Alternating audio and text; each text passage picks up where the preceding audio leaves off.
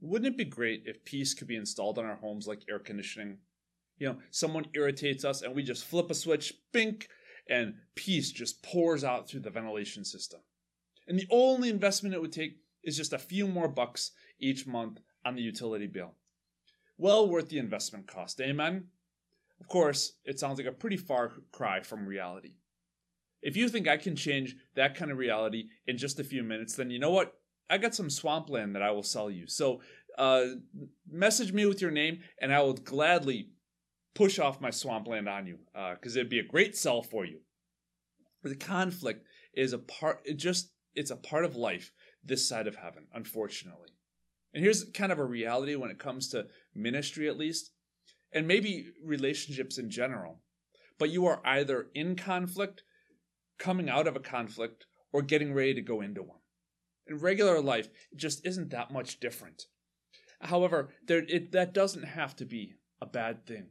As we see in Jesus' words to uh, to a crowd in Matthew 5 at the probably about a third of the way through what he what is called his Sermon on the Mount. This is verses 21 through 26 out of Matthew 5. Jesus says, You have heard that it was said of those of ancient times, You shall not murder, or whoever murders shall be liable to judgment. But I say to you that if you are angry with a brother or sister, you will be liable to judgment.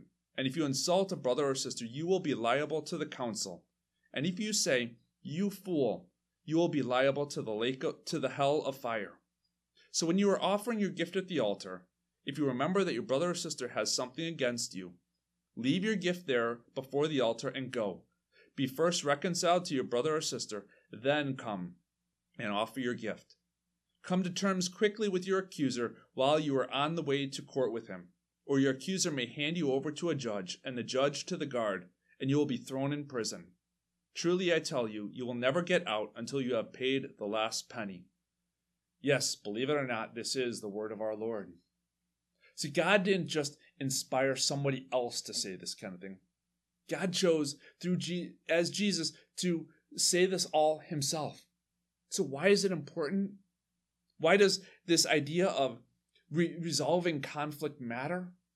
Because first off, Jesus raises the bar he raises the expectation on the people that are around him. He starts off, You have heard that it was said, you have heard that it was said. It's kind of this theme of Matthew 5 because he's writing to an, an audience, or he is speaking to an audience who understands sort of the, the rules of the laws that have been written in the past. And so he's referencing these things, these laws. He says, You have heard that it was said, don't murder. Yep, you've, you've known it since you were knee high to a grasshopper. They know where the bar is set. Don't murder. You know what? That's nice and low. Don't murder is pretty easy. But Jesus gets on the scene and he says, you know what? Don't murder isn't going to cut it anymore. Having the bar down at your feet isn't going to cut it anymore. The bar goes up. The expectation goes up. The new bar is don't even get close to wishing that your brother or your sister was dead. See, Jesus is taking this thought from outward action to inward attitude. He's not just talking about one thing, but he takes three lines altogether. This is one who calls their brother or sister a moron or a fool, a numbskull, who has had an ever present bitterness towards them. Now, does that sound like a follower of Jesus? And if you are looking and wanting to go, yes, that sounds like many of the Christians that I know, think about is that how you would expect somebody to follow somebody like Jesus? Does it sound like anybody you would want to hang out with? Maybe that's kind of a more universal question. If you could do without people like that, then shout yes in the comments. It's all right. I'll lead the way on that one. That's for sure. But some, you know, some people say that or come back at me talking about this, and they're like, you know what? Jesus called people fools, or Jesus got angry with people.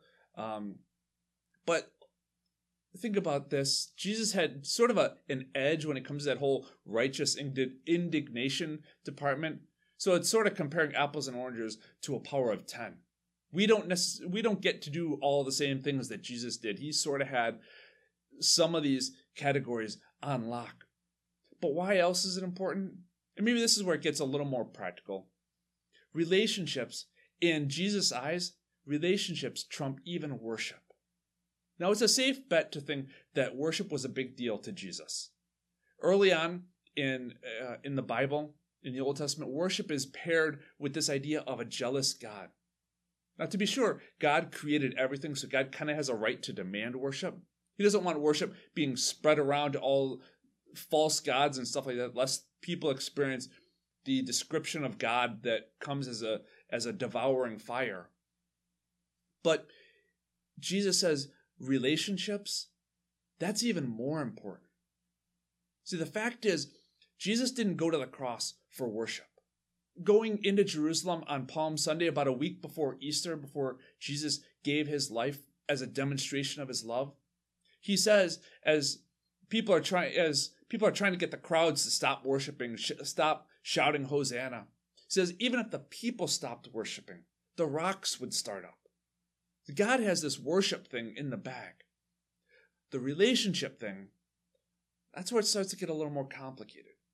As he says again in verses 23 and 24. So when you ha- are offering your gift at the altar, if you remember your brother or sister has something against you, leave your gift there before the altar and go.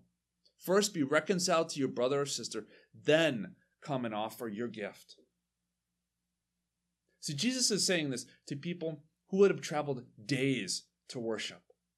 This wasn't just a 10 minute inconvenience of, okay, let's turn the car around and go back home and, and something like that. Some back then, for some people back then, this would have been a major hardship. And Jesus says, you know what? If it's a major hardship, so be it. Go get things right with your brother or sister. Go get the relationship right.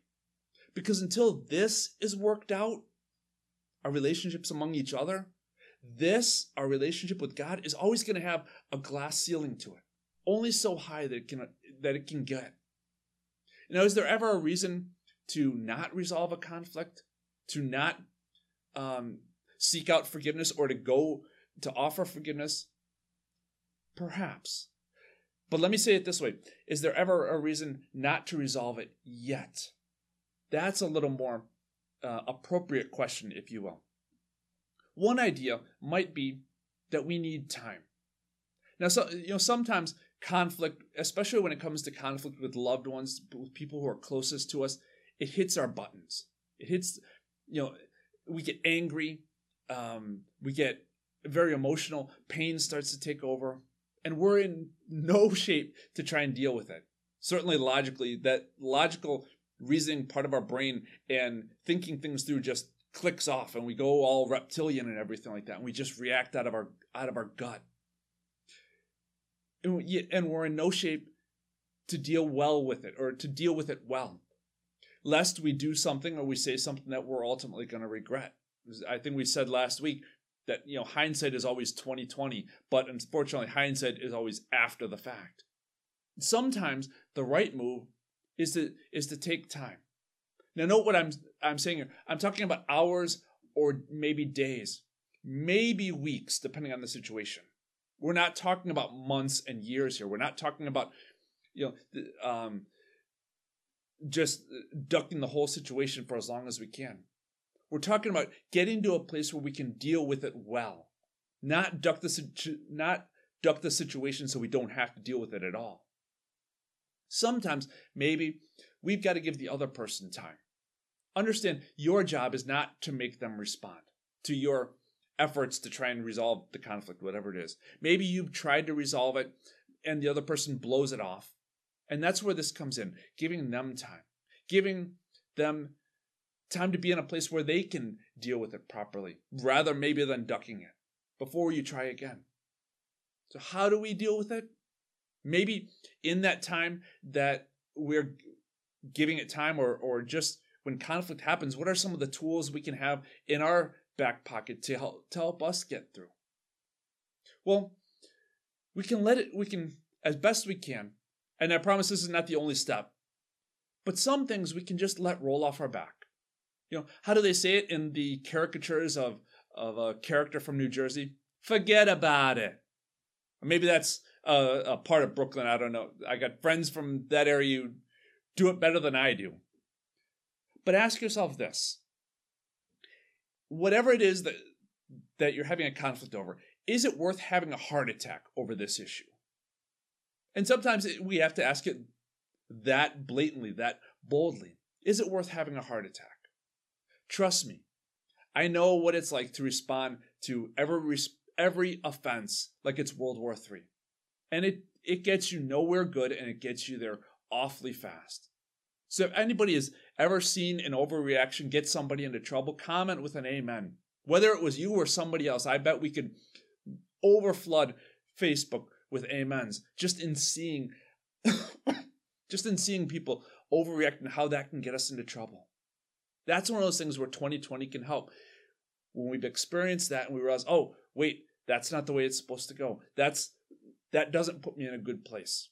How else can we do it? How else can we deal with that conflict in a way that doesn't send us down that rabbit hole?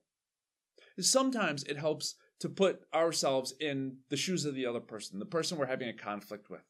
Maybe they're having a rough day. Maybe they are being simply careless with their words. It isn't to say you allow yourself to be to make yourself a doormat. You know, we dealt with that kind of boundary issue a little bit last week. But for some things, the right move is simply to be able to let it go. But if you can't do that, if you or if you try that and there's still something about it that's eating away at you, roll it off to the Lord. Pray about it. Pray for the person, even if it's just God, give me a heart for this other person. You know, you can God can use prayer to soften our heart. And this is certainly a good thing when uh, it comes to having to confront them, to have a soft heart towards them, to have a heart that's not all about trying to, to beat them down or to, to win the argument. But you know what else? When we're praying for somebody, it's awfully hard to stay fuming at them. It's hard to be angry for somebody and pray for them at the same time. So if you're at this point and you're like, you know what, I can't just let it go, and maybe even praying about it doesn't seem to quite uh, get me back to a place where I can deal with a conflict. Here's something a a verse, if you will, that may be able to help make sense of it, or or help give you words to pray. It says, I unfortunately I can't remember where I learned this one, but it says, I asked the Lord to take from me the supersensitivity that robs the soul of joy and peace and causes fellowship to cease. I've asked the Lord to take from me the supersensitivity that robs the soul of joy and peace and causes fellowship to cease.